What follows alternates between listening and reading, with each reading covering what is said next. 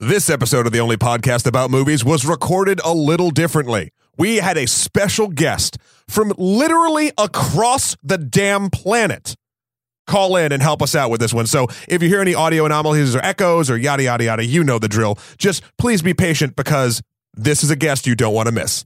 And now, enjoy the show.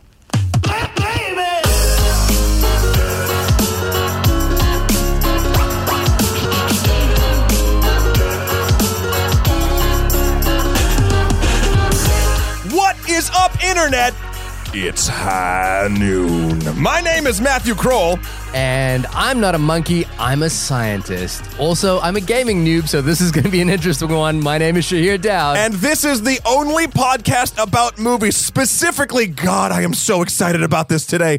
We will be reviewing the Overwatch animated shorts. so technically, you're getting six. Is it six shorts? Right now? Seven. Seven I short. think. Yeah. Seven, seven movies. Seven short films. but the we're not we're not doing it alone. No, we're not. Shahir, you have enlisted an expert. I haven't listed an expert and an old friend, Lucy O'Brien, f- editor at IGN, based in Australia, and uh, also former classmate. How are you, Lucy? I'm good. Thank you so much for having me, guys. I'm extremely excited to be talking about my favorite topic of all time, which is Overwatch. Yes. Well, so um, not that anyone would know this, but Lucy and I went uh, to Victoria University of Wellington um, together, and we both did our masters in script writing at the. Uh, uh, boy, this is a uh, Oh, this is- the I can't even International remember the name. Institute.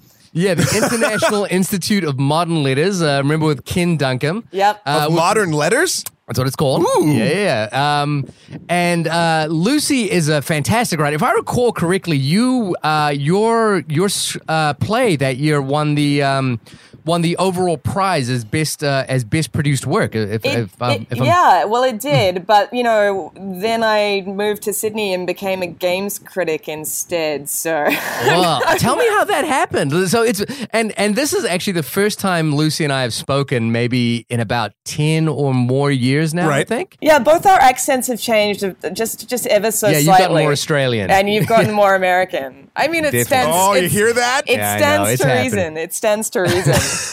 so so Lucy, walk me through uh, going from Wellington to, to Sydney. How how and and, and going from um, uh, from uh, the International Institute of Modern Letters to IGN. Well, basically, I did the I did you know the the, the playwriting thing for a while, and, and we actually did put on that that particular play that won the the award back in the day.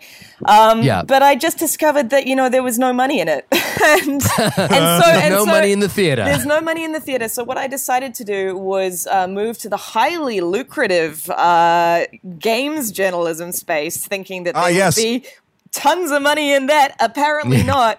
Um, but listen, I've been lied to. I've been lied to. But um, but listen, I've been doing it for so long. You know, there's sort of I, I I can't really fathom stopping now. So it's just kind of I kind of fell into it basically, and and here I am.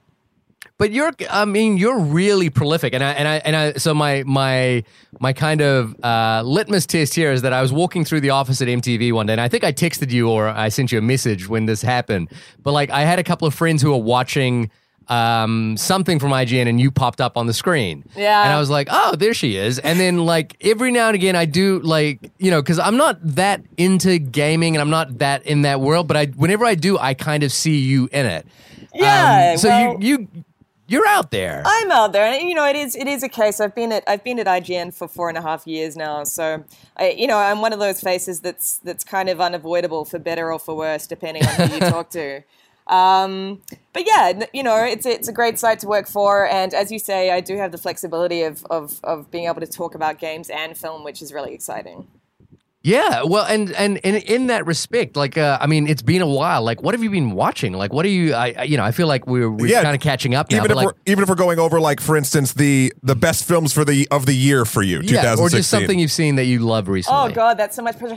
Well, you know, actually, I will talk about the film that I saw last night, and this is probably old news for you guys because, of course, over in the states, you guys get things so much earlier than we do here in Australia. But I finally saw Jackie last night with Natalie Portman. Oh, oh yes and I thought it was actually, I thought it was great. I was really, I went in with, I basically had no expectations. I hadn't checked Rotten Tomatoes. I've always kind of thought Natalie Portman has never really had the shoulders to support a movie before, and I include Right. Black Swan in this. I, Yeah, I was gonna say not even Black Swan. not even Black Swan. Uh, but she really nailed that role in Jackie, and I was I was actually kind of moved to tears for a Oh, story wow. for a story that was essentially, uh, you know, just the sort of aftermath of, of the terrible JFK assassination, um, and and not much more than that. It was really moving and really affecting and beautifully shot, and um, and yeah, it was just one of those films that I went into again with just such low, just just no expectations because I'm not really a huge bio, you know, biopic person. Right. But um, but I was really taken by that film. So for me, you know, that's the one that comes to mind immediately when you say what what film have you been grabbed by lately? Um, just I, be- uh, just because it's so unexpected. Yeah, no, I actually had a very similar situation with that film. I went in like again zero expectations, and I came out. I was like, that was that was pretty damn good. And I was. Uh, I, a lot of people. There was a lot of backlash for for uh, Natalie Portman's accent in the film, which really? is really silly because they're like, oh my god, she was so horrible, didn't sound anything like it. But then if you go back and look at the actual tapes, like Yeah. she sounds exactly like her. Exactly, It's just exactly. People's memory of it. That's Yeah. right, and I It's think funny- I think people were really thrown by the fact that it was Natalie Portman with an accent, Yes. right? And Yep. we, you know, like she didn't really nail the accent in V for Vendetta, and I just think Yeah, maybe I- she hasn't got the greatest reputation for doing accents since then. And and Jackie's accent is very, uh, it's very unique, and so therefore Yes. I could understand why it would throw people, but I thought she totally nailed it. Yeah, agreed. It's funny because uh, that director, I remember having a movie night in Wellington once and, and watching that director's first film, Tony Manero. Uh, I think he's Chilean or yeah, he was at the screening that I went Oh, to. oh, Yeah, really? Right, he was right, a very right. nice dude. Um, and that the Tony Manero film uh, that I played uh, did not go over well with my friends, and that's the last last film of his I have seen. But he did two films this year. He did Jackie and Neruda. I think about Pablo Neruda. Yes. Um. So yeah, interesting filmmaker. Well, and and and you know, like, um, did, do you find? So we've had an interesting year ourselves as a podcast because we've done a couple of panels this year. Um, one at PAX uh, West, West. and then Or- another yeah. one at MagFest uh, about uh, the crossover between video games and uh, movies. We- Specifically, uh, the pa- the panel was called "Getting Good at Movie at Video Game Adaptations" or "Getting Good at Video Game Movies," and we were talking really about the kind of the seeming failure of most studios to translate what is great about video games into movies. I mean, in your area, which is, you know, you deal with that crossover quite a lot. Like, do you, you know, like, have you ever thought much about, you know, like, why are, why I get video game movies so bad? And and maybe we're wrong about that. Do you think? Do you disagree? No, I completely agree. And in fact, I was uh, the person who was um, unfortunate enough to review Assassin's Creed for IGN. Oh my God! Uh, Shahir got out of it. Yeah. Shahir didn't come to the studio that day, you and I had to do it with my buddy Red. You lucky bastard! Because ho- ho- honestly, honestly, I, I, I've got to say, and it was it was awful because um, uh, I did I interviewed you know the, the trio, the two two leads and and and the director right, Right. Yeah. beforehand, and you know there was so much. So much, And they're all lovely people. They're all so lovely, and they so wanted it to succeed. And it really seemed like they thought that um, that the movie was something quite special, and and, and so I, I went in with a certain degree of expectation, uh, you know, thinking, well, maybe this is the one, maybe this is the one that breaks the curse of, of video game movies, but. I came out bitterly disappointed. I mean, Yeah. you know, as you know, Matt, the movie was incredibly one note. The characters Oh were God. incredibly bland. Uh, it just offered absolutely nothing new. And I think, I think, to be honest, because I have talked to friends about this, you know, we've chewed over it. I think it's it's almost that video that video game movies feel they need to be too faithful to the source material, um, Right. and I think they try and be too much like video games and not enough like movies, and and that's where everything gets muddled. And you know, for something like Assassin's Creed, for example, um, you know, video game plots are stupid a lot of the time. Inherently, they are dumb. Like you look at the plot of Assassin's Creed, the video game series, and it's ridiculous. It's It's all over the place. it's all over the show. It is so convoluted and stupid, and every game seems to make it worse. I think when I played Assassin's Creed, when the when I first played Assassin's The first Creed, one with Altair. Yeah, and and when the Animus thing happened, I was like, why are we doing it? Why See- are we? And and and when we did the panel, I think that's one thing I pointed out was like, I, I if I was at, at you know adapting that material, uh, I would probably dump the Animus stuff. See, I I don't. Um, we we talked about this in the panel too. I disagree with that. I think, but I do agree, Lucy, with what you're saying in the sense that video game plots are very very silly and stupid a lot of the times. And then also you compound that with it's also a story meant to be told at minimum over the course of 10 hours. That's right. Split up with with interaction in between that keeps you involved. So when Assassin's Creed for example decided, "Oh, well we're just going to take that 10 hours of plot and cram it into an hour 45 or 2 hours." And just do it at breakneck pace with no care to it, and so it just it didn't work. And I think I, I it's weird. I I agree with the point and I disagree with it because I agree with the fact that they do try to adapt it to uh, I guess the lack of a better word, literally. What they should do is still sort of, in my opinion, is respect the material, but take a small portion of it. Don't try to swallow the entirety of a game series. I mean, Warcraft is another perfect example. Don't try to do that. Just take. You have a good core. Take a thing that like the director finds interesting about that world and expand upon that.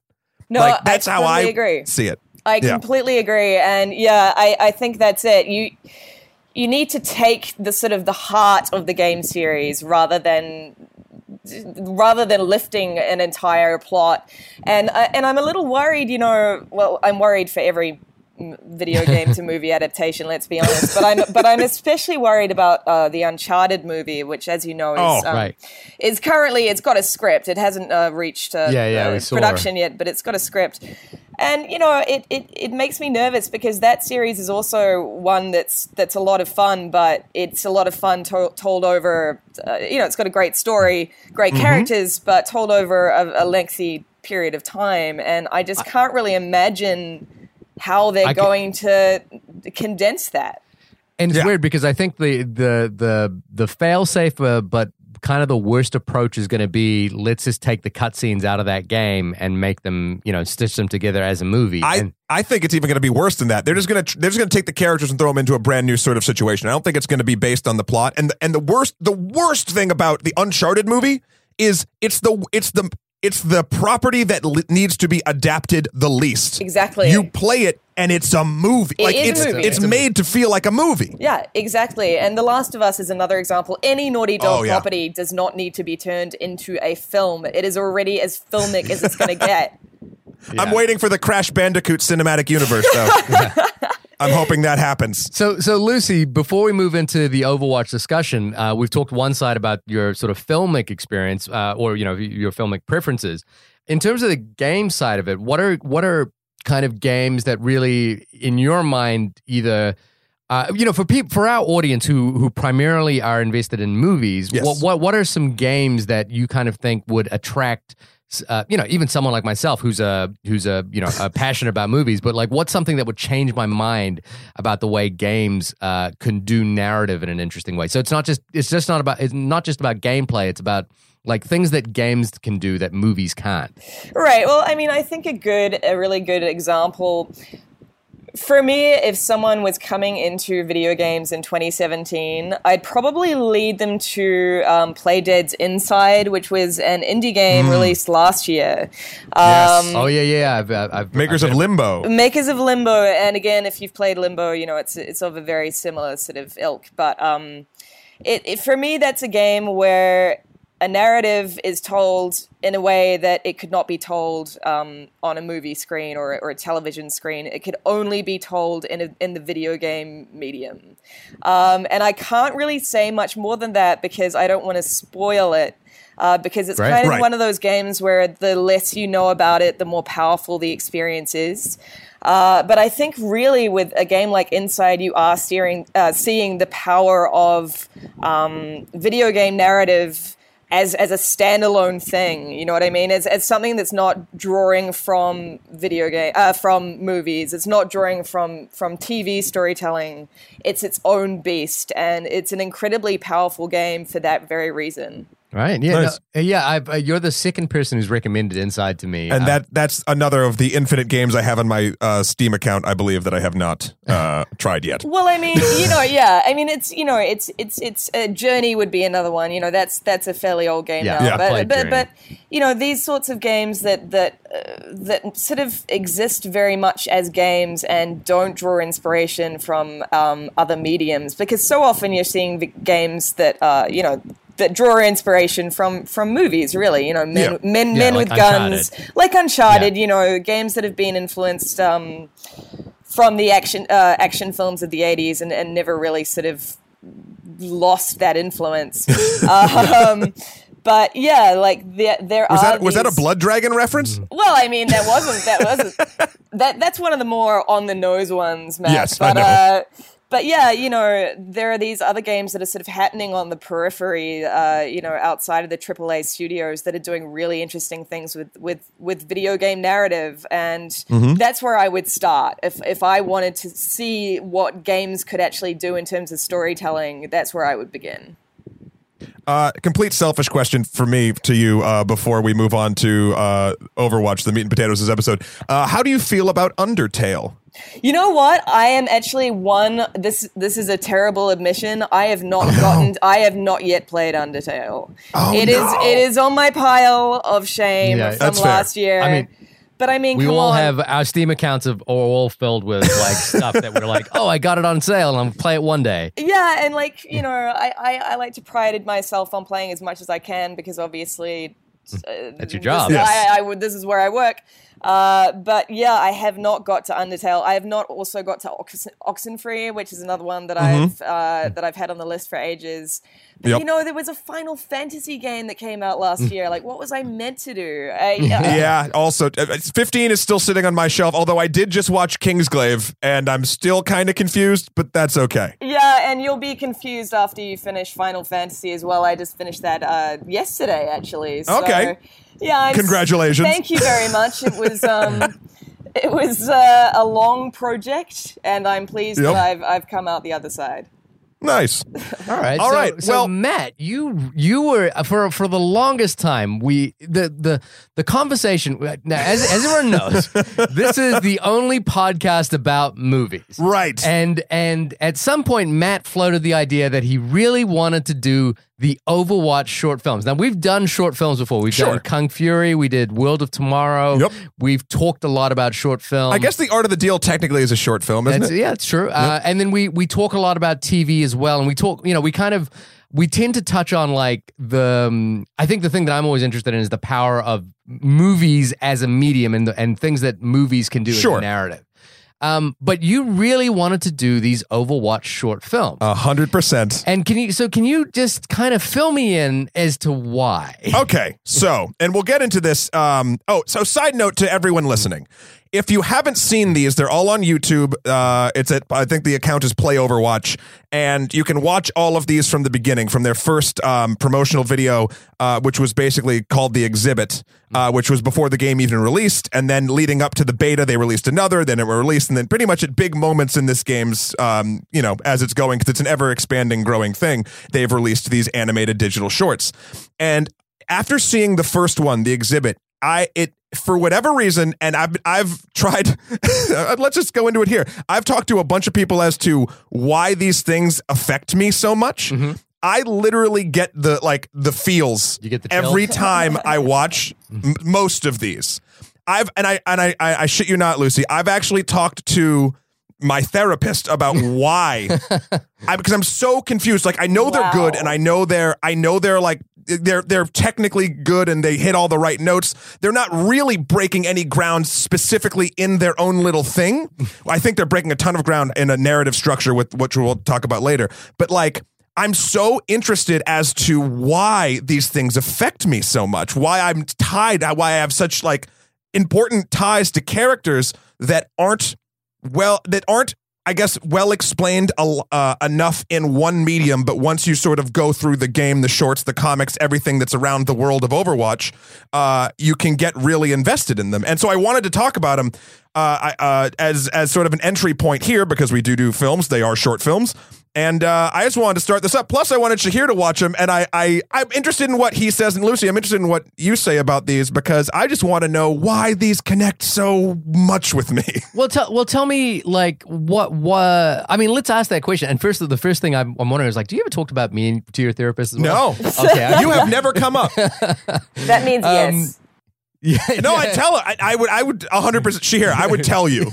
I just figured you might have been to- to talking to her about Overwatch in respect to like, I don't know if Shahir's gonna like these, and it's really gonna annoy me if he if he. No, we were talking about things that affect me. Well, let's just get into my psychology. Uh, we were talking about things that affect me uh, on an emotional level based on other aspects going on in my life. Okay. And I mentioned that for some reason these stupid cartoons like hit me in it like a, in, a, in an emotional spot, and I get like like that little tinge, and I'm like, why is this that is basically a pr- piece of promotional material hitting me when like a film that's made to hit me in in that same spot doesn't? Right. And and you know the thing that's interesting is I I mean like uh, so I used to play StarCraft. I I played Diablo.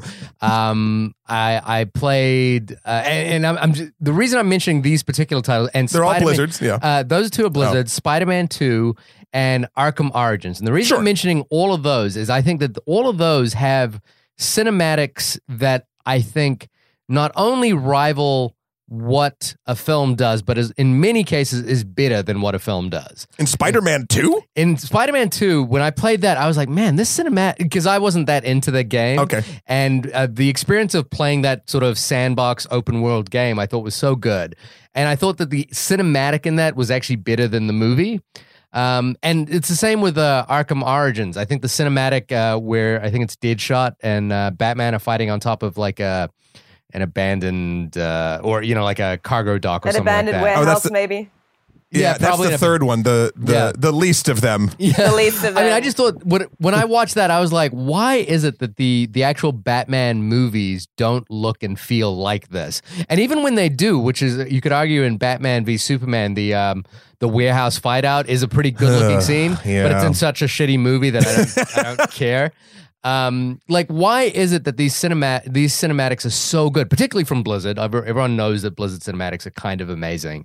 Um, so I, I've always been kind of like wondering about that. And is it something to do with the fact that we, you know, like they are promotional for a game? Like we we we are invested in them because we know that we we're going to eventually go play them, but also because they are a game, and you know, like the assets between the game and the and the the the the, the team that's making the actual um, cinematic is shared and they can kind of light it differently so there's something surprising about it is it is it kind of that or i you know like uh, lucy you know what's your feeling on the way cinematics work Well, I mean, I think I think you know, just talking about uh, that's a that's a really big question. But I think talking about Overwatch uh, specifically, Yeah. Overwatch is doing something very different to uh, basically all of those other games, right? So Right. cinematics in game are nothing new. Basically popularized, um, not pioneered, but popularized by Metal Gear Solid back in the day. Um, yeah Colonel. yeah. Um, and you know, basically, that's it's they've they've been a fantastic means to drive any kind of narrative-driven story forward, right? Uh, But what Overwatch has done is something remarkable because it is a multiplayer-only game. There is no single-player story.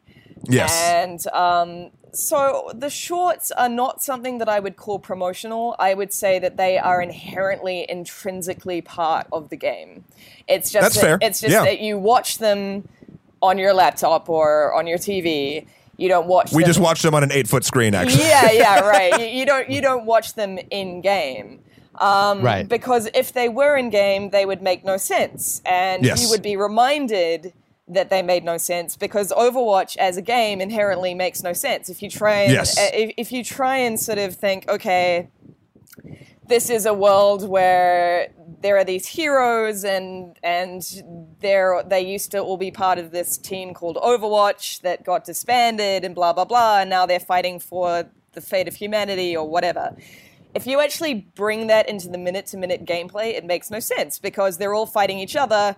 Often they're fighting each other, literally. Hmm. I mean, you've got Yeah. a Yeah, D.Va yeah. versus a D.Va, you've got a Genji versus a Genji. It, it, it, it, it makes no sense. But then you take yourself outside of that gameplay and you watch these shorts and all of a sudden these characters as you said matt all of a sudden these characters become very real and it doesn't matter that when you're actually playing that the shorts don't really make any sense because immediately you're already a- attached to them and Yeah. you've built your own stories and and this is one of the other reasons that I really love the shorts is they they give you just enough information about these Mm-hmm. characters uh, that you can kind of flesh out the rest of the character in your own mind. I mean, and, and yeah. and that's what I love about them, and that's why Overwatch has got such well, one of the reasons why Overwatch has got such a huge fan fiction and cosplay uh, community because people are filling in the gaps. They've been inspired by these shorts, and they're filling in the gaps for themselves. Yeah, and and I think I think the the the main overarching thing, and we will get to the actual sort of pieces themselves in a in a little bit, but the it's sort of bouncing off what you said, Lucy. It's this is a a, a type of I guess a, a method of telling a story that I haven't experienced before. And I mean by that I mean okay, there's it's like what you said Lucy, it's just enough to, to so people can fill in all the gaps themselves and come up with conspiracy theories. Hell, when Sombra came out and the uh ARG was going on and everyone was losing their shit until they got bored with it. um, like that was sort of a perfect encapsulation of this. Like it just makes it so like, okay, so you play the game, you've seen a couple of the shorts, you kind of know who doesn't like who. Then while you're waiting to start a mission, uh, two of the characters say, even though they're on the same team, say a Widowmaker and a Tracer in there, they'll have snippy dialogue about how like Tracer's not happy about having to work with Widowmaker. Yeah. And it's like it makes them uh, it's all sort of character specific dialogue that pushes it along. You add to that the um there's certain things. Oh, every every location I think so far, with the exception of the forest, uh, in in the last bastion, uh, is a level from the game. Yeah. Right. Okay. So you can actually play in those yeah, worlds. uh, and every level in the game as you're playing through it is just littered with with what, for lack of a better term, I'll call it flavor text, even though it's graphics. Yeah. Like there's posters and screens, and like people look for hints for things, and like you can tell uh, histories of characters and and um and, and and things like that. Then you have the comic, so it's this multifaceted, uh, I guess, just cross medium narrative that I've never experienced something like before, and it and it's a hundred. Like I feel like if someone with a less um uh fine hand than Blizzard was doing this, it would they try to hammer it all down our throats, and it would not work. Well, also you'd be you'd be seeing it in game. I honestly believe Yes. that, and it would just become it would just lose its impact because, as I said, it just doesn't make sense when placed directly next to minute to minute Overwatch gameplay. Um, Right. But but you're right. It is it is it just adds an incredible sense of of of, of world building and um, and and yeah, I've I haven't seen anyone attempt anything like this either. And it is all done with this level of Blizzard polish. You know, Blizzard is a company known for um, for its very high standards, right? Yeah. And you can see that in, in the animation. I mean, the, it's it's gorgeous. Yes, it is very Pixar esque, um, but it's absolutely gorgeous. And Yeah. and it when you actually dive in into the game, you know, you feel like you've just stepped out of one of those shorts and you've gone straight into the game. It's just so beautifully polished. And as you say, I don't think any other company could really attempt it because it's just it wouldn't have that level of polish. Yeah. There, there are a couple of um, precedents for this. That uh, so when, for example, when the Matrix uh, trilogy came out, they they attempted to do something where the story continued in a video game, and there was a connecting, you know, between the two. Yeah, they uh, shot footage for it. Like, yeah, they- yeah, and you it- basically would find you know pieces like that. So there's this kind, and you know, and um, but that game itself wasn't polished. That game itself the- was no. a broken piece yeah, of meh. yeah, yeah, of course.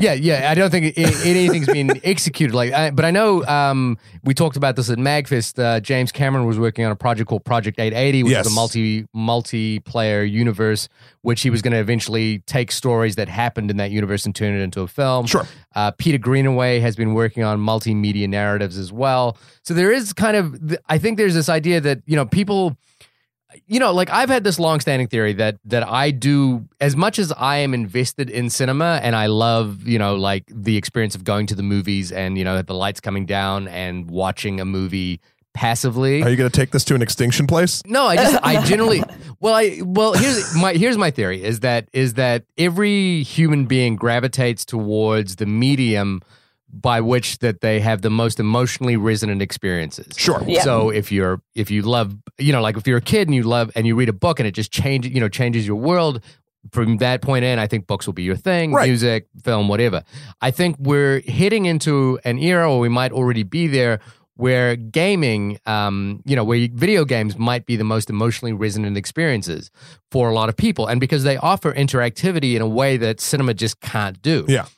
So I've I have lo- had a long standing belief that that my art, you know, what I do for an actual living, is is on its way out in some capacity. It might be a very very slow burn, but you know, and that's not to say it won't evolve into something else. But I think the the era, you know, you can even see it with the new iPhone theater release mode, you know, theater mode that's coming out now. We are What is that? What is that? What are you talking about? so the the next i there, there's been rumors that the next iPhone will have a theater mode built into it, you know, instead of an airplane mode, where you can basically, you know, you can still receive messages on the phone. And there are a couple of theaters that are moving towards potentially allowing people to text and communicate during a oh, movie. Oh no. Oh my no, god! but the thing. No, and, and and yeah, okay. As much as I, you know, I hate it when someone opens up their phone next to me if I'm at the movies. I have to admit that this is the way in which you know cinema evolves. We are not a species, you know, like my generation of people who like have this utmost respect for cinema. We are getting older, and we are not, you know, you know, going to the movies as much as we used to. And and a new generation is coming in, and these are people who who have a shorter attention span or are interested in doing five things at once. And so things are changing, you know, like and so I kind of have a long-standing belief that the way we approach cinema uh, is changing. And and and as much as you know, so the thing for me is I don't play Overwatch.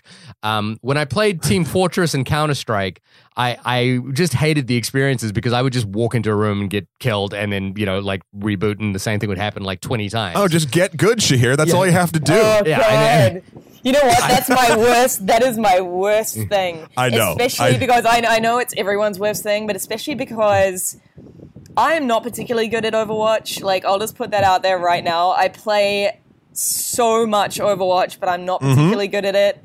And I'm always telling myself, just get good, Lewis. You just need to get good. and it just, and then I lose again, and then I get, in, I get furious at the game, and I get furious at myself, and it's just this never-ending vicious cycle. Anyway, continue. Well, I was gonna say, and, but but I mean, yeah, you know, I I when I played Team Fortress, Counter Strike, any of those games, I was just like, I and I've never, I haven't really picked up any online um, battle games like that Right. since, um, probably because of that experience. But I remember the the like uh, a, a game I love is, uh, and this is gonna date me, is Wipeout 2097, and the reason I love Okay, that is okay. I because mean, that, it that has a s- literally dates you. I mean, this. that Yeah, you've- you've yeah, done it. Yeah.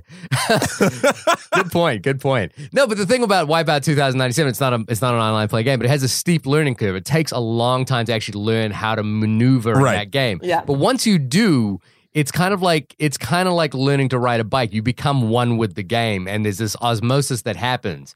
And and I've I have friends that are game players, and and when when you can see people who are really good at Overwatch, there is this kind of like osmosis. It's the same like uh, the the game I used I was really into it. I never got good at, but I wish I had, and I still kind of like have sort of daydreams of like going back to play it. Is StarCraft, and like when you watch a great player play StarCraft, it's kind of like 3D chess, and it's kind of amazing to watch.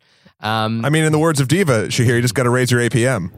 I don't know. I, I don't know what that means. No? Okay. Sorry. But Lu- thing- Lucy laughed. It was fine. I laughed. I got it. okay.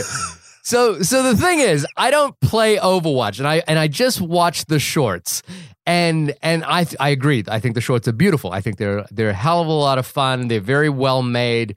Uh, they're stunning to look at. Lucy, this is where he he shits all over our dreams. Okay. No, all right, I, right, right. I I think though the the thing for me is is they don't.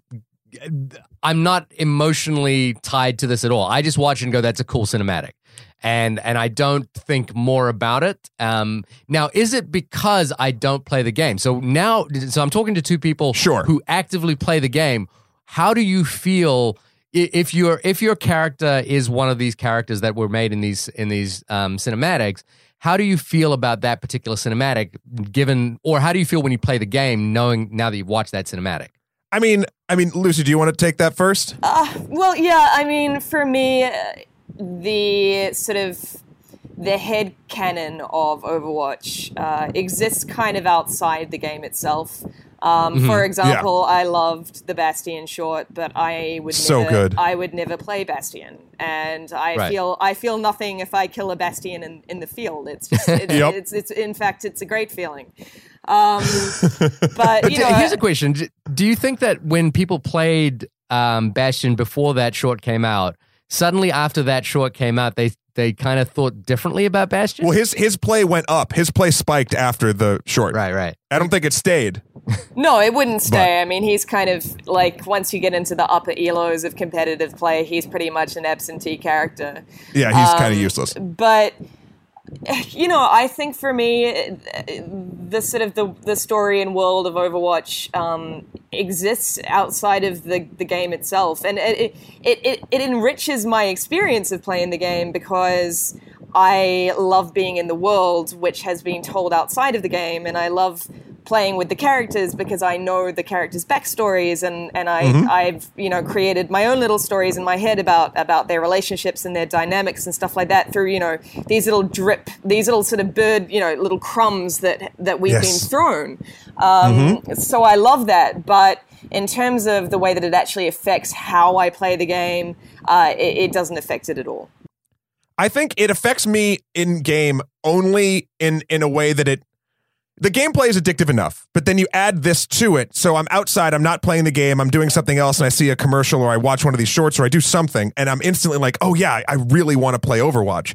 And so it draws me back in that way, but also something very important to say about Overwatch, and I think this ties into what I think might make these shorts emotionally uh, relevant to me as a player of the game is um, it's all team based. You have to, if you want to be successful, you need to communicate with your team. And this the most fun I've had playing a video game was when I was with five other friends on a team playing Overwatch. Yeah. Because we could talk, not only, you know, actually play the game and like plan, but also like just shooting the shit and like having fun. So you take that experience of really working with your friends in a game where in in this in this um canonical story across the shorts, etc.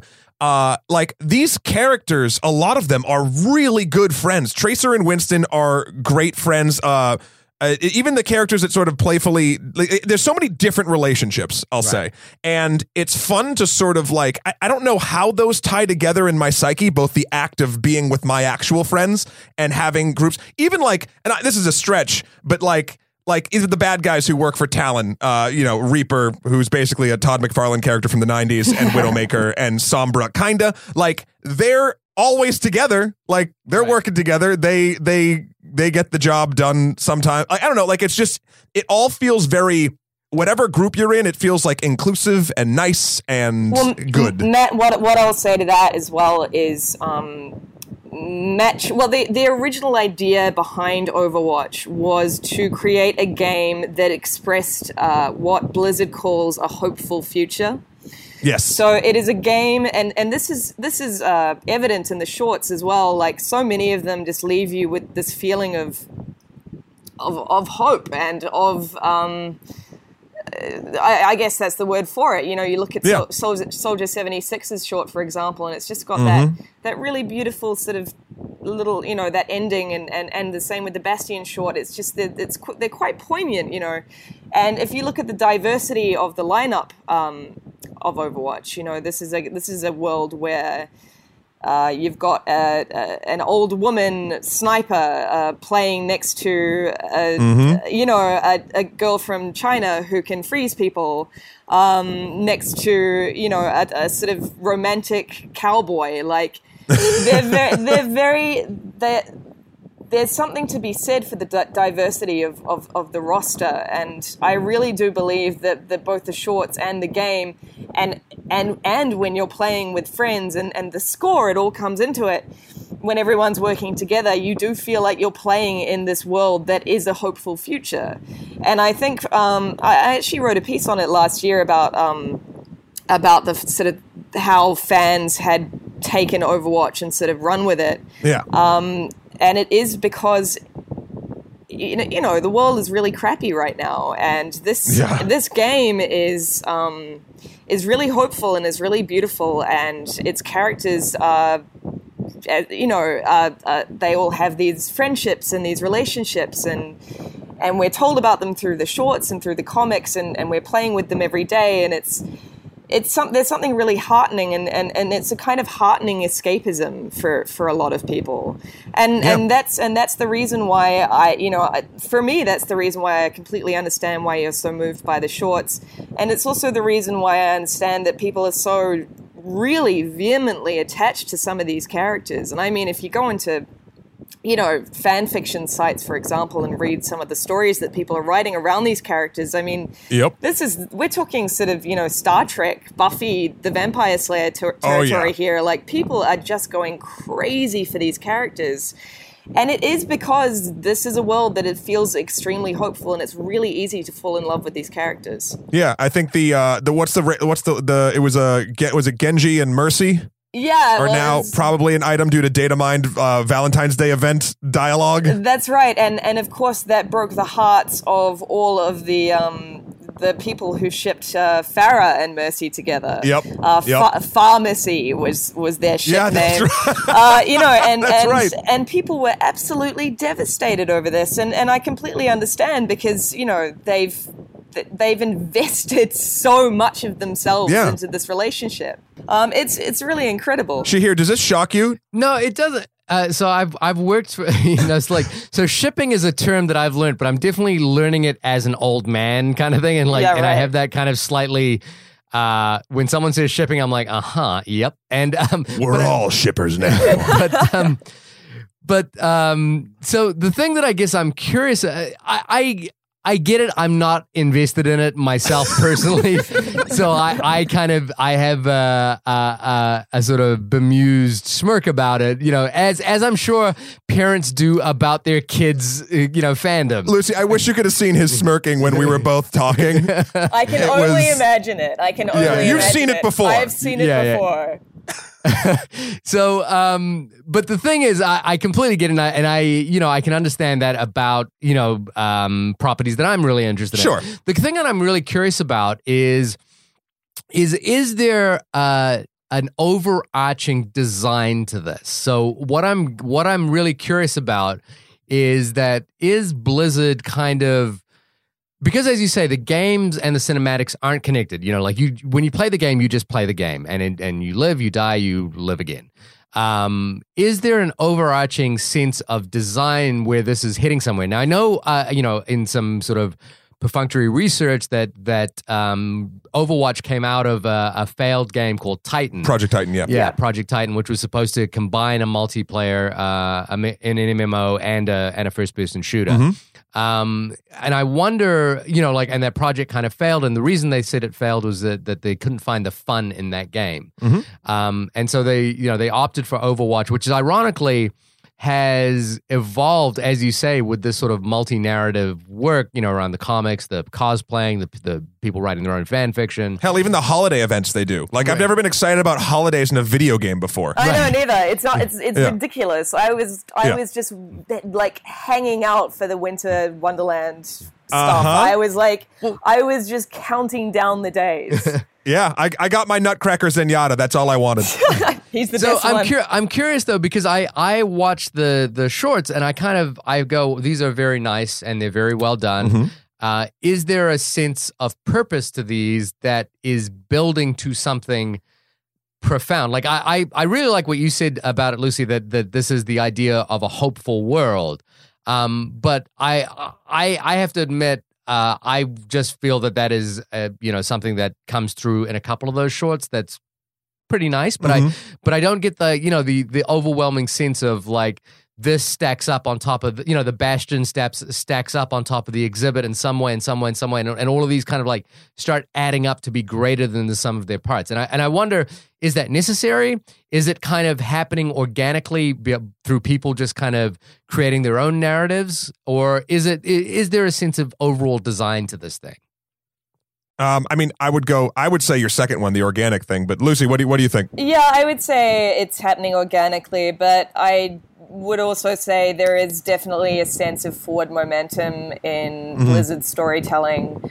Um, there's so much stuff yet to be mined. A lot of it has to do with relationships. I mean, I know that Yeah. we're, we all want to know about their romantic relationships in particular, and, and I think that Blizzard knows that they've kind of got um, it's kind of got Overwatch's fandom by the balls in that sense. Yeah. That, that we're all just like we're all just hanging on its every tiny little breadcrumb of information about the, these these characters' relationships. It's so true. Um, but I do think that there is a sense of forward momentum, and I do think that Blizzard has an overarching design. But of course, it is a game, and it is one of these uh, kind of ideal video games now that almost every video game is striving for nowadays uh, because it's ever evolving, right? So Yeah. I'm not sure that we're necessarily going to see an end to this narrative. Uh, I'm Because not that's sure where the that money it- would stop. that it is uh, building towards some kind of grand conclusion uh, because it is an ever evolving game. It is it is the game that every other game wants to be. I mean, this is why we're seeing. Uh, you know, I don't want to go off on too much of a tangent, but this is why we're seeing uh, cancellations on games like Scalebound, which are sort Yep. of uh, games that have been in development for four years and that kind of have a finite life cycle. No one wants Yeah. that anymore. People want games like Overwatch. Developers, publishers want games like Overwatch that just keep on giving. And this is the future. This is Overwatch is, is the future of video games uh, for at least the next several years. Um, yeah, it's it's the trend. It's that that's what's happening. I mean, and even and it's funny because I don't know um, uh, where you sort of fell. I, I mean, I think I can guess, but on the whole Battleborn uh, Overwatch poor sort of Battleborn. comparison. Poor Battleborn. I know. R.I.P. Battleborn. Uh, God, I oh no Wait, wait, man. all right, all right, all right. Time out, time out. Uh, explain it to me like I'm a five. Okay, so so once upon a time, Shahir, there was a game called Battleborn made by Gearbox, right? Yeah, made by Yeah. Gearbox and, and distributed by 2K. Yeah, and uh, they're the people that make Borderlands. You've Okay, seen yeah, Borderlands. yeah. Borderlands, Borderlands Two, one of my favorite favorite games. The pre-sequel, not so much. Um, but uh, Battleborn and Overwatch dropped what within a week of each each other, Yeah, something like just that. a terrible timing. And the games are similar in the sense that they're shooters, but they are very different. But the characters, the art design's different, but the style's sort of the same. And you know, you have the Blizzard train and this sort of experimental narrative that they're trying to tell with with these characters and the Overwatch characters. And I do think if I had to choose the design of which one I like better, I like Overwatch better. Mm-hmm. But it just was the the wrong place, wrong time, and and Gearbox lost. And it's a game that like I've talked to some people at Gearbox, and they like they're they're heartbroken Right. Yeah. because their game is good, but no one's going, no one's playing. I think they're selling it now for like twelve dollars. The worst part of it, well, it's not. It's the worst part of it was that they are selling it for twelve dollars, and it was a total failure.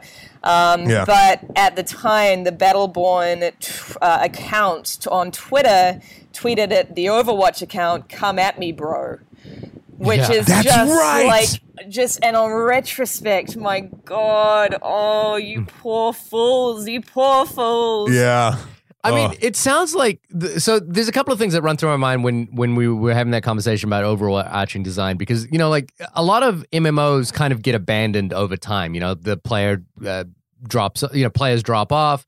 Um, there's been a couple of like as far as I recall, and again, this is coming from a non-gamer's perspective. Sure. but it didn't Eve the the space Eve's still going. and didn't they have like major events happen within the game that kind of changed? There were like major campaigns that happened, but they were player driven, player driven, right? So uh, it, it's obviously in um, Blizzard's interest to kind of keep the interest up because you don't want people to start like you know like the life cycle of a game like this kind of slowly fades out over time. Sure. Um, but the more that they can kind of release stories like this, the more they can kind of keep the world going and keep players interested in it. Yeah. And and and something that's analogous to me is, is I think we're seeing this in the rise of um, serialized television over cinema. You know, like people Sure. are. Uh, you know, like you see it in the Marvel Cinematic. I was just going to bring it up because Yeah. I love that I've trained you that you bring it up now, Shahir. I love that you think it's training to, to mention one of the biggest phenomenons in pop culture. Uh, you know, Lucy, but you know, Lucy, did you know uh, in your history with Shahir? Did you know that he hates fun? Oh well, you know, I got um, I, I I won't say I won't say that I thought Shahir hated fun, but I thought he had a healthy skepticism towards uh, many facets of life. Uh, w- yeah. well, it's it's only um, it's only exacerbated itself yourself uh, since with then. age. Yeah, age like fine wine, basically. Like yes, like a fine, the grump- finest wine. fine grumpy wine. Oh, you are Soldier seventy six. He really Uh, is. I'm- Yeah. Get So- off my lawn. it, so what it reminds me, you know, what me makes me think about is the fact that that you know, for example, the longer people can keep Game of the longer HBO can keep Game of Thrones going, the better it is for a the people who watch Game of Thrones and b HBO. Um, I don't know. Well, okay, I don't know if I agree because with there, that, there's, yeah. there's conversations right now about like extending the Game of Thrones universe and that sort of thing. Um, and it's the reason why, you know, people, you know, I, I don't understand why there's a Better Call Saul. Like, I don't see the, the need for Better Call Saul. Apparently, it's good. I've never seen it. I'm I've seen actually, one I'm, season. I'm right there with you, Shahir. I've just, I love Breaking Bad. See no reason to watch. Better Call Saul. yeah. Do you think that, that what is the point at which Overwatch can reach diminishing returns? Like as a like I guess what I'm what I'm curious about is when you watch any of these shorts, do, you know, as players, do they surprise you? Do they affect you know, do they do they change your understanding of the game itself? And can can Blizzard do that at this point? You know, can they transform what you think about the game? I don't think it's about transforming the game. Right. I don't think it's about that at all. The game is the hub that everyone's going to go back to. The game is what they're going to charge money for. right. Uh, and but as long as they keep releasing content that makes you feel a part of the world and a part of the characters, and and and and it, I think the key is it's just the right amount of immersion and the right amount of information. Lucy had said that uh, beforehand, like. T- You fill in the gaps, and then it's not just Blizzard's story; it's your story Right. and That's right. because you've sort of made up stuff. Hell, there. th- So one of the main moneymakers of Overwatch right now is the loot boxes. Uh, now, what you do? These are purely cosmetic things. This isn't like other first-person shooters that like you can kind of pay to win sort of thing. All these are are costumes, sprays you can spray on the wall, um, e- uh, emotes you can stand and like say something and do something, voice lines, etc uh, victory poses, whatever. And you can buy them for real world money. You can also earn them in game. But like a lot, a big moneymaker of this is eh, for them is doing these loot boxes. And I like A because it's purely cosmetic. So you're not paying to be any better than anyone else. So it, even though like, for instance, Lucy, I'm on your side too. I play a lot of Overwatch. I'm not good. Yeah. Um, so, but I, it doesn't really like. I would, I would fall, have fallen off this so quickly had it been like, oh, pay twenty bucks for like Widowmaker's Super Scope or like whatever the hell is going on. Agree. Uh, and they don't do that. So, but like, I've never, I've never, Shahir, bought a cosmetic thing for a game before this game, and the and the Halloween thing dropped, and I was like, I'm getting, I'm getting, uh, uh, was it Witch Mercy and uh, Pumpkinhead Reaper? Yeah. and, and I'm like, because they're, they're just so they're designed so well. Um, I kind of lost your question because I was just going into a little bit of fanboyness there, but uh, Well, Lucy. Uh, so the question, let's get- wa- yeah. the question was, um, at what point does this? Do you think that the the narrative of Overwatch, as it's being kind of evolving, does it start becoming diminishing returns? Like, like, is there a point at which they just keep introducing new characters, and it's like, well, you know, it's like the iPhone Seven. You know, you kind of had it great at the iPhone Six, but you just needed to stop. Well, I think, yeah. I mean, I think I think you really need to look towards other games to answer that question. Uh, so you Yeah. look towards something like League of Legends, for example, which was released in, in 2009 and is still uh, going incredibly strong. I mean, it is Biggest is- esport, It is yeah. the biggest esport, and and and yes, the fact that it's an esport. Uh, has a lot to do with its popularity, and Overwatch is also uh, striving to be a big player on the esports scene. And I really, Mm-hmm. really hope that it has success in that because, um, in my opinion, it's only going to make esports more accessible for everyone. yes, Um, hundred percent. So I, I, I think that you know the, the there will come a point where perhaps the narrative has run its course, but I don't think that that will affect the core game, uh, and I don't think that will affect uh, player player numbers. Uh, well, I, I, I I can't imagine that it really would, uh, as, because at this point the stories are going to keep being told by the fans, right? So I think that even if Blizzard does decide to stop making the shorts, because I can only imagine they're they're, they're quite uh, expensive to make. Yeah. Um, Not that Blizzard's short of cash, but um, you know No. there, there might come a point where they say, all right, enough is enough. We've now got 120 heroes, and, and, and maybe Sure. we're going to put a cap cap on that now. Um, But League hasn't stopped. On the other hand, but League that's just it. keeps going. League just keeps going, and um, and you know, Overwatch is is is hopefully going to follow in a game uh, like League's footsteps, especially if it becomes uh, big on the esports scene. Um, Mm-hmm. I honestly just believe that the narrative right now is just like beautiful icing on a really dense cake. That's the only way I can really describe it because Yeah. because you know it, it, it's it's not necessarily needed uh, to enjoy the game, but it certainly just makes the game so much richer. Yeah, and the and the last thing I'll say on this, as far as this the straight up narrative perspective, and why I I pray that everything that Lucy and I have said sort of is is going to be what happens, and why I think it will, as opposed to say extending Game of Thrones or doing Better Call Saul. So Breaking Bad was an experience that was so good because it it had an end. It was designed to have an end. And then when it made money, oops, okay, keep going. Walking Dead's in a weird spot. I know the comics are still going, but like it's sort of trailing because it's just more of the same and they didn't they didn't plan for this longevity from the, the core of the project. Overwatch uh, you know, once Titan went away and once Overwatch became Overwatch, was designed from the core up to be this type of narrative experience beyond the gameplay. They've designed it to be that way. They've given uh, just the right amount of narrative to keep itself perpetuating. So, because of that, I think I like and I hope that it will be successful in continuing. It seems like it is. Whereas something like if they did, like if R.R. Martin, you know, uh, stops writing Game of Thrones books like he's done, and then they do like a prequel series or whatever, like it, it's that that's cashing in as opposed to just letting like perfect example. Cowboy Bebop is my favorite anime of all time because it ended. Right. It was designed to end. Even the movie they did after the fact goes between episodes 22 and 23 of 26. And then it's just done. And I pray they never make any more. Yeah. Because it will poison the well. Overwatch is not designed like that. Overwatch is the antithesis of that type of design choice. And that's why I think uh, that's why. Yeah, no, I, I was gonna actually um, in in relation in relation to that, I was gonna uh, bring up uh, one of my favorite movies, uh, The Truman Show, um, in respect to the way in which people, you know, like the, the thing that happens at the end of the Truman Show, spoilers for the Truman Show, is that you know, like eventually Truman leaves the show, and and What? and people are like, and and the the the amazing thing is people like you know, like it, it's a terrible thing for the show because the the show ends, but it's this thing, it's it's this moment of catharsis for everyone who's watching the show because it comes to a completion. Yeah. And I I wonder about the. I, I like. I actually love this idea of uh, this thing uh, of like a multi multi um Medium? medium narrative yeah, i think that's I, I think that's super exciting um i i'm kind of you know i i like to err on the side of um uh, grand design when it comes to to narratives, so so that there's an idea that we're building towards something, and it's a, you know like you said, it's the reason why Breaking Bad works so well, um, and it's the reason why the end of the Truman Show works so well. it- that I think the Truman Show makes an interesting commentary about is the last thing that happens in that in that movie is you know the the the show ends and they're like I wonder what else is on, and they turn to another channel.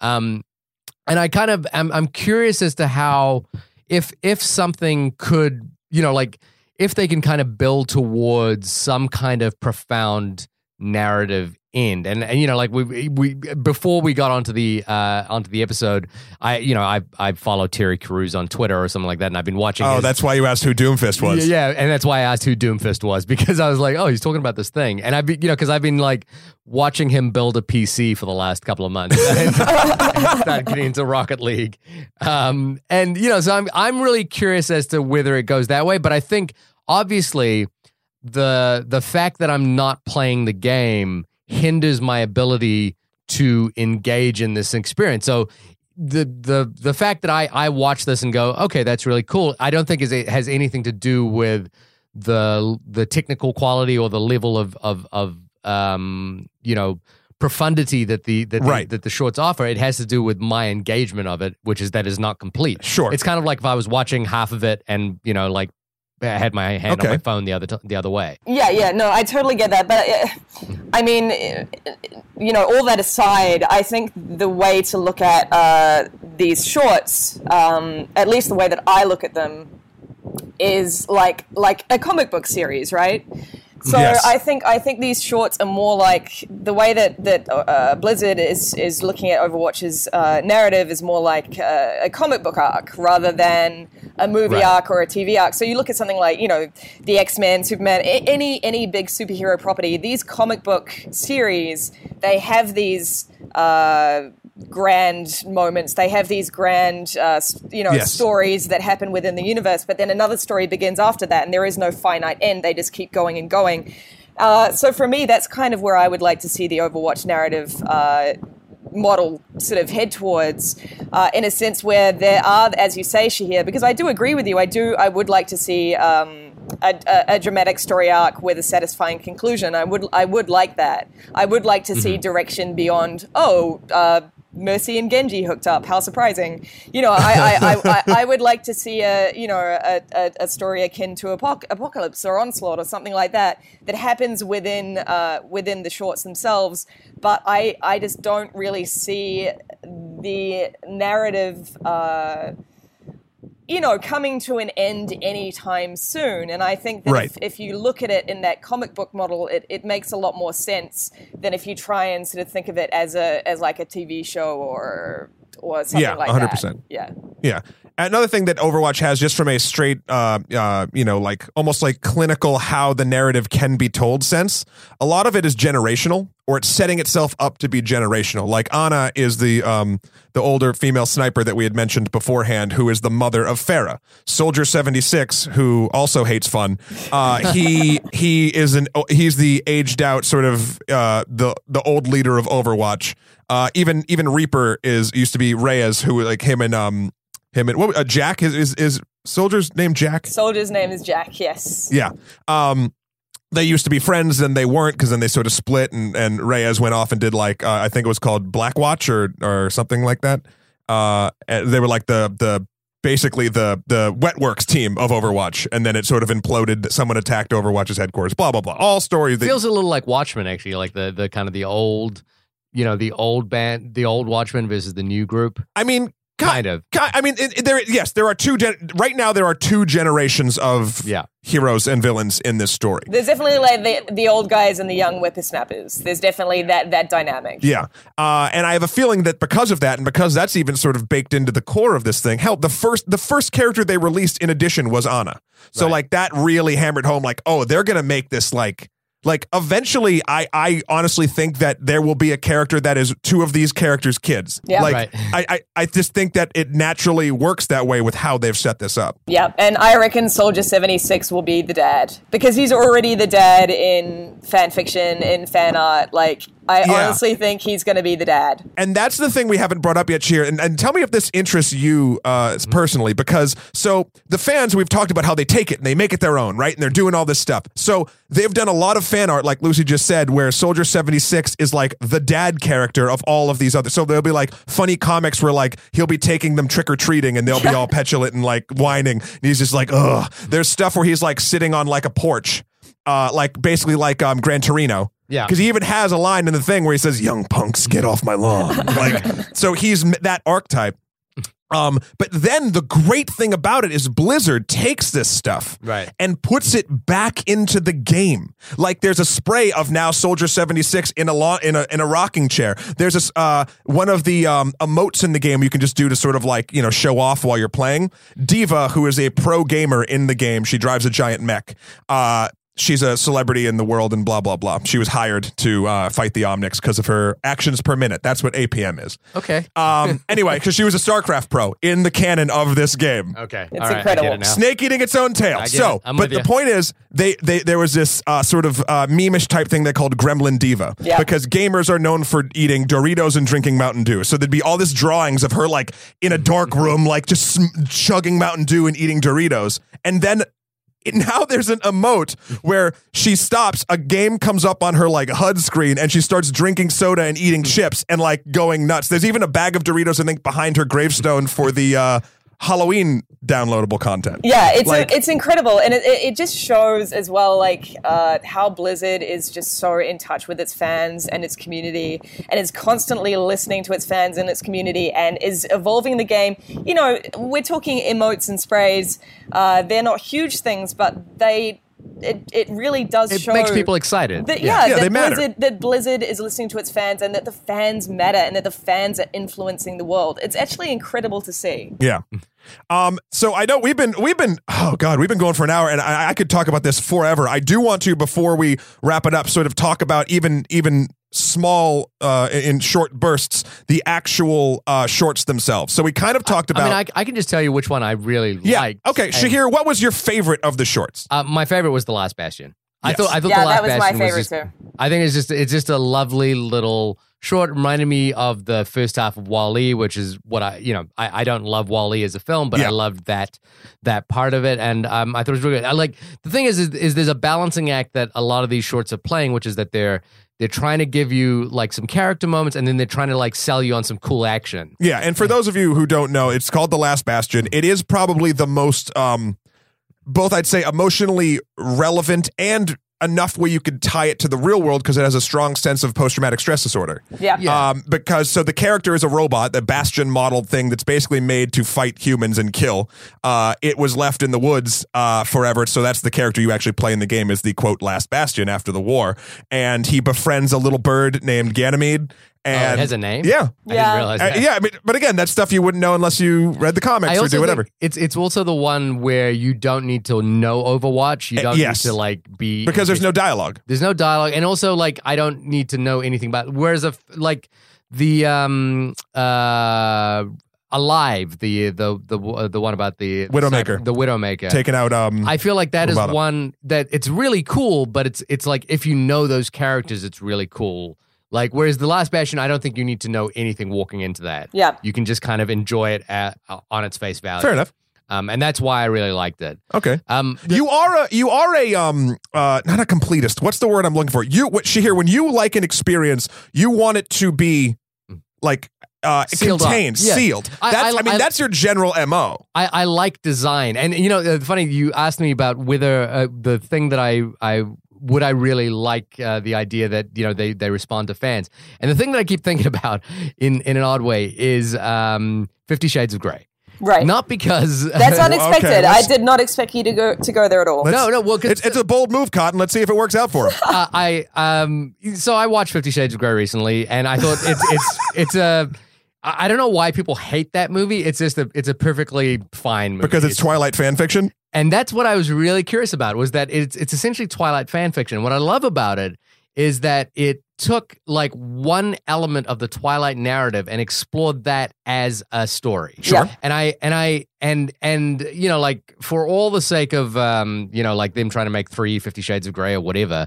Um, I don't really care, but I like the idea that that some, you know, it's the, it's the conversation we're having about adaptation, which is that it's taking one element and really exploring that as far as it can go. And my problem tends to be with, um, you know, the Marvel Cinematic Universe, Okay. is that it it just keeps going, and I I I over 13 movies, I start to lose the sense of actually any purpose to this other than, hey, we're going to make another movie this year.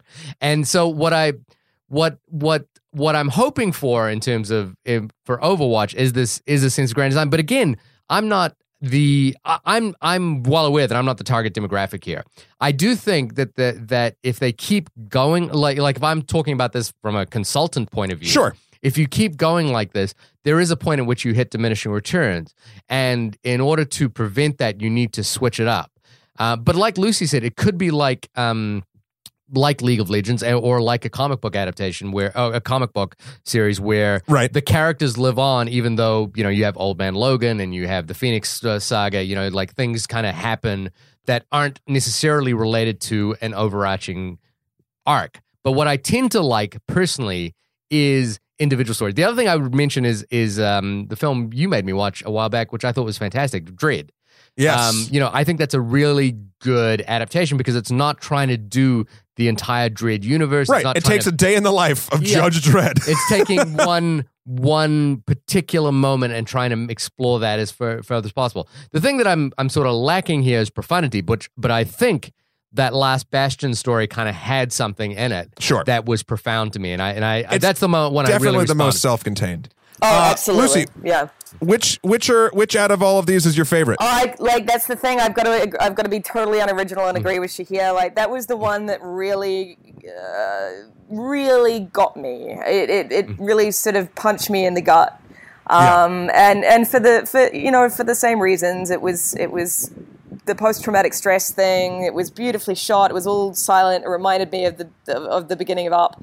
Uh, Yep. I, I, you know, I, I don't really have much to add other than I think that that was the perfect example of um, how powerful these these shorts can actually be. I'm, I'm Yeah. really interested to to hear what yours is, Matt, because I just presumed that we would all say the same one. Uh, it's actually not. Bastion again hit me like a ton of bricks. There's no question. And I always it's interesting. Everyone hated Bastion in the beginning. I still loved him. Like not Oh, even really? from a Oh, gameplay, character. for- not even for like he right. plays poorly, but I loved. He has in the game sort of a sense of whimsy because it, it it's almost like there's one of his when he wins or whatever, like the birds flying around him, he's hopping, he's making a bunch of boop noises. Like it's all very childish and fun. Right. Um, so so to see that uh, and sort of see how he like conquered or yeah, it seemingly conquered sort of his dark side or sort of managed to get over the traumas in his quote life. That was something that was really beautiful to me. Sa- uh, sadly, it is my second favorite. My favorite uh, is Hero. Is the Soldier seventy six? Yeah. Um, one, and it's funny because when I first watched it, I didn't like it that much. It was fine. It was cool. Um, I, I, you know, and Soldier 76 as a character is built to be generic. He's the Right. character that when you play it, if you've ever played a shooter before, you should play Soldier 76 because he's very straightforward. He runs fast, he shoots a gun, uh, and he has like a rocket, and he has a self heal thing. He's It also also, the guy that Escape you, from New York. He's the guy that you play in the tutorial. Like he's Yeah, he is yeah, yeah, that yeah. much. He is that much the beginner's character. Yes, Right. And he does sound like someone from. I, I have a uh, Lucy. I have a penchant for all things Escape from New York and Snake Plissken, so that's why he brought that up. um, but uh, th- what really got me, and it goes back to what you were saying, Lucy, about hope, is sort of the the the main theme of this. So you have in the beginning of this short a young girl um, who is kind of just like sort of you know traipsing through life, not really happy with a bunch of stuff. Like she's complaining about having to go to the market and pick up flour or something for a mother. And it's a narrative from a mother, like saying how she's worried about her daughter in these trying times. I actually thought this would be your favorite cheer because it deals with parenthood in a weird way from the beginning. Um, because she's, her mother is this narrative. You don't even see the mother, but it's like, I worry about her. She, you know, she has all these things going on. And then she walks around a corner and she sees gang members um basically beating the shit out of an omnic which is the robot they're the sentient robot race in this world Right. and the the gang tries to convince her to do it and that to me had a weird tie to like mob mentality and like how we all sort of like how so easy it is to get swept up in that shit when like the the majority or the cool kids are doing something. And then there's the action and this then the classic story of an antihero, which gets me every friggin' time, of soldier coming in and trying to stop this gang. Uh, which their art design is amazing, by the way. Like the black light paint on their sc- on their faces and the skulls when he kills the lights and all that stuff. He has a very Batman like vibe when he fights. Yeah. Yeah. And then he does the thing which you you know is going to happen, but for some reason really still got me, where he self-sacrifices and sort of lets the the gang members get away to save the little girl and then he even gets the money back that they stole and then like the little girl's all of a sudden inspired Yeah. and she like rips a poster off the wall and like she's so excited and talking to her mom and like it's just that like to me to see the 180 and that sort of ver- so quickly that little girl's character switch like soldier 76 was the same character through and through and that was a, a slice of life but to take that slice of life from him and see how it affects people in this world they've built Right. that to me was the most powerful. Um, uh, though I will say the action in Alive and Widowmakers is is is so good as well. Um, yeah, that that's that's it. No, I think I that's, mean, that's- that's beautifully put. Uh, yeah, I mean, they're all they've all been quite magnificent, and and yeah, so Soldier seventy six. I, I, I love what they did with his story. I love what they've done with his character. He could have been such a generic. Uh, Yeah. He could have been such a generic white dude character, and instead he's you know they've really encouraged this sense of of and and again because it is the story of him and this little girl they've they've really encouraged this sense of of of of him being somewhat a patriarch of him being a caring kind of dad figure and I love that they've done that with this character because they could so have easily have just made him the generic Yeah, cod faceless dude you know Yeah. to, to draw in the, the the the hardcore sect And instead, Uh-huh. they've just made him this really caring character. I actually interviewed his voice actor um, earlier on last year, and that, Oh, nice. that is the way that he saw. I, I can't remember his name. It's terrible. It's Fred someone. I'll look it up afterwards and and Yeah, and, and, and tweet it out after this goes live. uh, but you know, he that's the way that he saw that character. You know, he saw him as a guy who cares and as a guy who is always looking out for everyone else on his team and is and, and is the father type character. And and I really love that that's what they encourage with that short. It's Fred Tatasciore. Fred Tada- I yeah, that's the reason why Yeah. I couldn't remember the last name. It's kind of obscure. Yeah, it's a complicated one. Yep. Oh, and I mean, and you're yeah, and the, the voice actors too. Just sort of on that note, like the, it's very clear. Like there's a lot of love from the voice acting cast, which I think again just further helps this along. Yes, absolutely. They not only are the performances great, and there's a million lines they have to do, and they have to keep coming back to do new content. But they, you go to cons, even things like Magfest you hear, or the or PAX, the things you've dis, you've experienced. But they show up to these cons and like they all like hang out and do panels, and like they're very into the guy who plays Reinhardt. Yeah. Uh, who's the big uh, guy who was he was in Last Bastion for a second. He was the big dude in the war flashback with the shield Right. in the armor. Okay. Um, the uh, he his his voice actor loves it so much he just like marches around with anyone cosplaying Reinhardt and just like yells things in character. Like he they eat it up. Like they really love being part of the property. A lot of them do. Well, not no, it's true, them. uh, but but you know uh, they've also cast. Um, they haven't just cast, uh, you know, voice actors who can do a passable Chinese accent, despite the fact Yeah. that they're white. They've cast actual people who are actually of that of that race, you know, or, or Yeah. who are from that particular country, like like Charlet Chung, who I also interviewed last year, who plays D.Va. Um, she's trilingual, so all of Oh, wow. those all of those voice lines are, you know, someone who actually speaks the language, uh, and that's what they've done. They've you know they've honestly spared this this this this team has spared no expense, and and also. Um, they've been really sensitive to the the, the countries uh, uh, that these that these characters are from. They've they've made Yep. sure that they've cast according to um, you know to authenticity, and and you can really tell. You can really tell in the voice work as well. It really comes across as being incredibly authentic. They worked hard on that. One last thing before we before we start wrapping this up. Uh, I'm so glad you get these jokes because Shahir's just doesn't I'm care. just- I'm He serious. I'm doesn't actually give like a shit. Matt. I'm genuinely impressed. Like you're you, you're good at this. You're very good. At this. Oh, at thank this. you. uh, uh, you won't hear my diva anytime soon. uh, wait, just my one last question. before- What was your least favorite of the short? Oh What- yeah, Lucy. What was your least favorite? and and what kind of like you know what are your criticisms of it? Um, God, what's my least favorite? Maybe the Genji one. Maybe the Yeah, that was the one I, I leaned towards as well. Dragons. Yeah, yeah. Um, because out of the stories, it's the most generic. It's brother hurt brother, come back, fight I like scene. I like the reveal in that. it's beautiful. And did you expect that?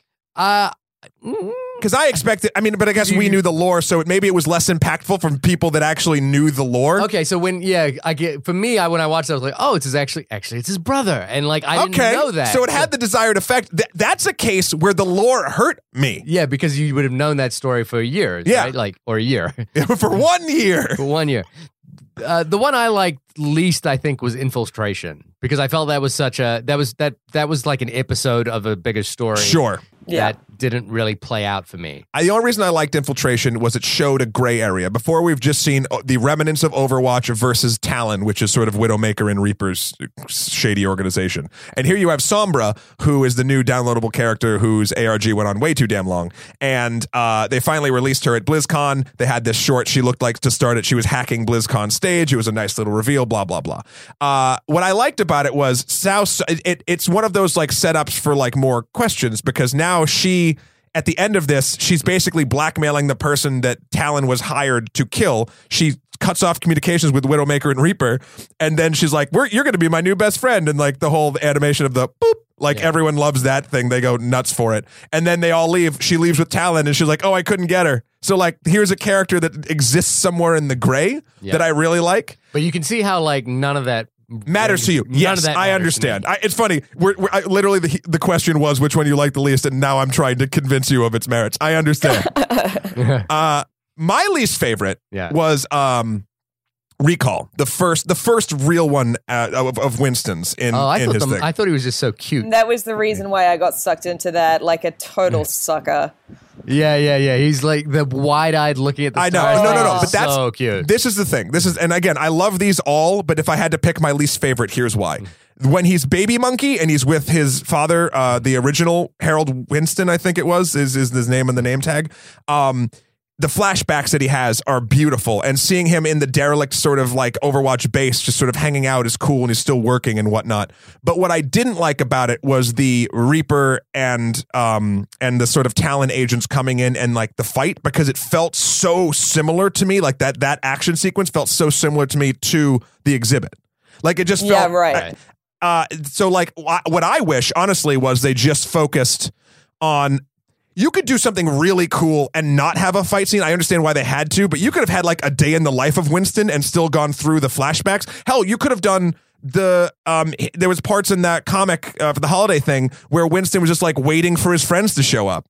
And it was just like it's that weird cuz he's the outcast. He's a talking intelligent monkey. the waiting for Guthman of of uh, Overwatch. Yeah, so like I don't know. I I I, I wanted Godot, Sorry. it's yeah, yeah. I uh I I wanted more from it because that's the thing. It was so good that I wanted more of the good parts of that, and I think that it could have been it could have been the other way. I, I, I also just want to quickly, before we wrap things up, just give a shout out to um, uh, Alive, which is another of my favorite shorts, just because It's so good. there you could read so much into that and Yes. and a lot of the internet has read so much into that uh, you know it's it's it's it's it's widowmaker versus tracer um, but you could also read a lot of sexual tension into that if you so wished Right. which you may uh, and, Listen, you know, I dropped Fifty Shades of Grey earlier, so that's all I'm reading into all of this. but I mean, you know, that's that's that one I thought was fantastic. It was just it was sizzling with um with with a lot of tension and in, in, With in heat. various uh various Well, you could you could feel I, you could know- feel you the know- sexual tension. You could also feel the history of these characters fighting each other, like. When, especially when Tracer, at the moment I think we're thinking about is when Tracer has Widowmaker pinned down. Yeah. And Tracer's like, like horribly angry. And you still sort of, like the animation that they do on her face does portray both that rage Can and she can she control time as well? Does she So- have like a Prince of Persia thing? Do you want to take this, Lucy? Or do you well, want? no, I mean, I, I probably uh, she can control time in, in, in short bursts. Like actually, in game, uh, I forget the uh, official sort of lore context. She has a, a particle accelerator. Is that correct? How does, Winston- that, how does Wilt- that work with other players? Here's the thing. Let me. I'll go the backstory because this is how much you of a do the fucking nerd I am. You do the backstory. So Tracer was a pilot in the British uh, Air Force, I believe, and then she was doing a uh, uh, what's it called? A experimental time-based flight ship, and it broke. It did something horribly wrong, and it knocked her out of the space-time continuum. She was sort of like just lost in time. Winston, who was her friend at the time, uh, built a chronal accelerator, and basically it keeps her grounded in our timeline. She's got But- an Iron Man's kind of basically and then but now she can do things like she blinks. She can blink forward and blink backwards and side to side like in the game you saw it in the animation. And also she has a thing called rewind which is what happened in the in the short when widowmaker threw her uh, gas uh, her spider gas grenade and it knocked her down and she was going to shoot her in the head. She you can actually rewind in the game and everything else like time moves forward for all of the characters but tracer moves backwards including healing any damage she's taken back to spots like i think five seconds beforehand So you can actually do this in the game. in the game. Every every ability you see in these things, most like ninety five percent, are things they do in game. yeah, I'm just I'm curious from a game design point of view how that works with like multiplayer real like it works in Prince of Persia because you're controlling a linear narrative. It works in this too because it's an escape mechanism. One of her last moves is a sort of she she throws it at Widowmaker that giant bomb when she flies off the roof. Tracer has her ultimate as a bomb you can attach to people, and you're supposed to run up to them quick, attach the bomb, and then rewind back. So then the bu- the blast radius gets them. So Shahir, as you can imagine, playing on a field with a tracer uh, is like playing with an extremely annoying uh, sandfly that won't leave Yeah. you alone, Yes. but you can't sort of manage to pin down because she does have that ability. So she's incredibly satisfying to play, and Yeah. um, and, And I'm horrible with her. and yeah, so am I. I was just about to say, and I'm terrible with her. Uh, but she's also really like she's very hard to uh, hard to target.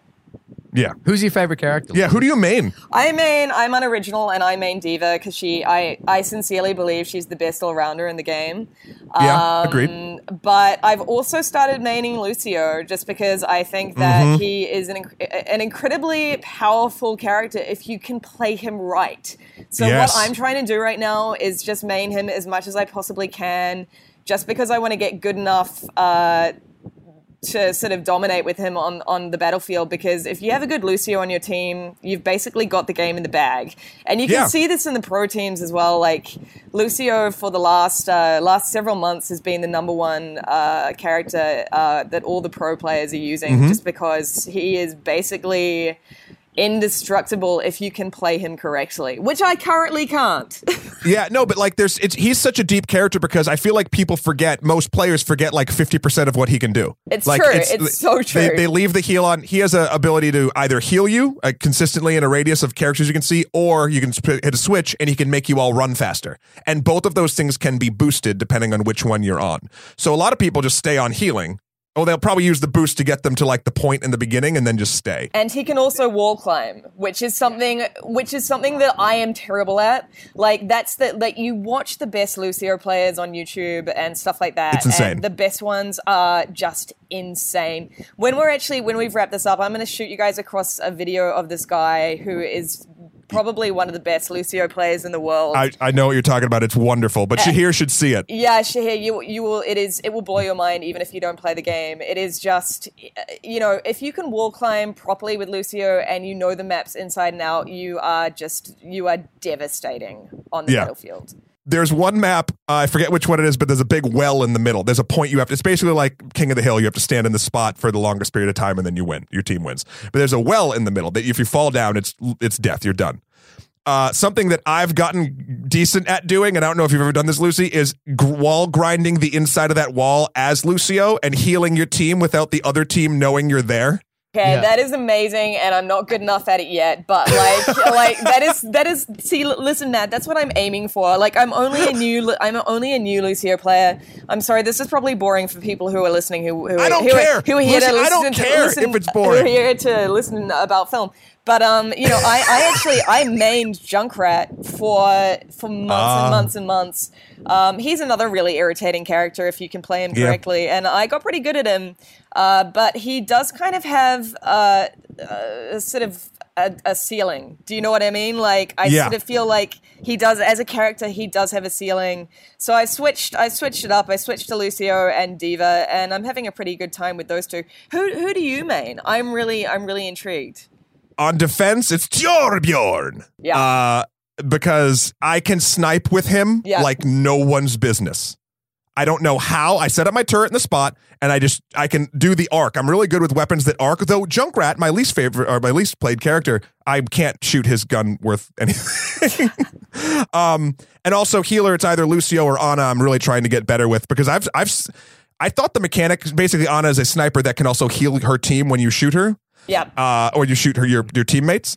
Uh, I was very. I was like, how is this mechanic going to work? This is never going to work, and it works so well. And see, Um, Ana is another character that the pros all play. Yeah, Like she is, she and Lucio uh, and and Reinhardt. Those are the three that are basically like you will not really see a good team comp without those three. Yeah, and I can I can really do some work with soldier, but I try not to because I just I want to do something different. Yeah, um, I but know. if I'm losing, I'll always switch. And I, I also think Soldier is OP, so I refuse to Yeah. play him out of principle. there you go. That's very true. Now, now, Lucy, this is the last question we'll ask before we wrap this up, and Yeah. this is to Shahir. But we have to. and I, I think we'd both be interested in this. But or or better yet, I'm going to ask you about Shahir. If Shahir played this game, yeah. who would he main? Oh, that is. But see, like we've we've been calling him Soldier throughout this whole podcast, so I just honestly Yeah. can't see him maining any other character than Soldier. But I could Soldier see. is- But okay, so my question is: Is that an insult or is No, that- no. Um, I would say 100 percent yes.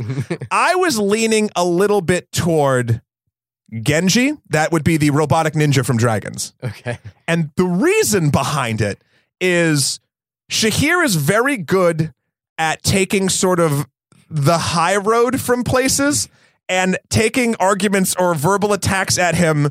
And Genji has a very effective deflecting move where he can bounce any projectile back at you and just wreck your day. Uh, I feel like in a battle of words and wits, that would be sort of more of your your style. And I'm sure you could climb stuff. I'm sure you could like climb up walls. You look limber.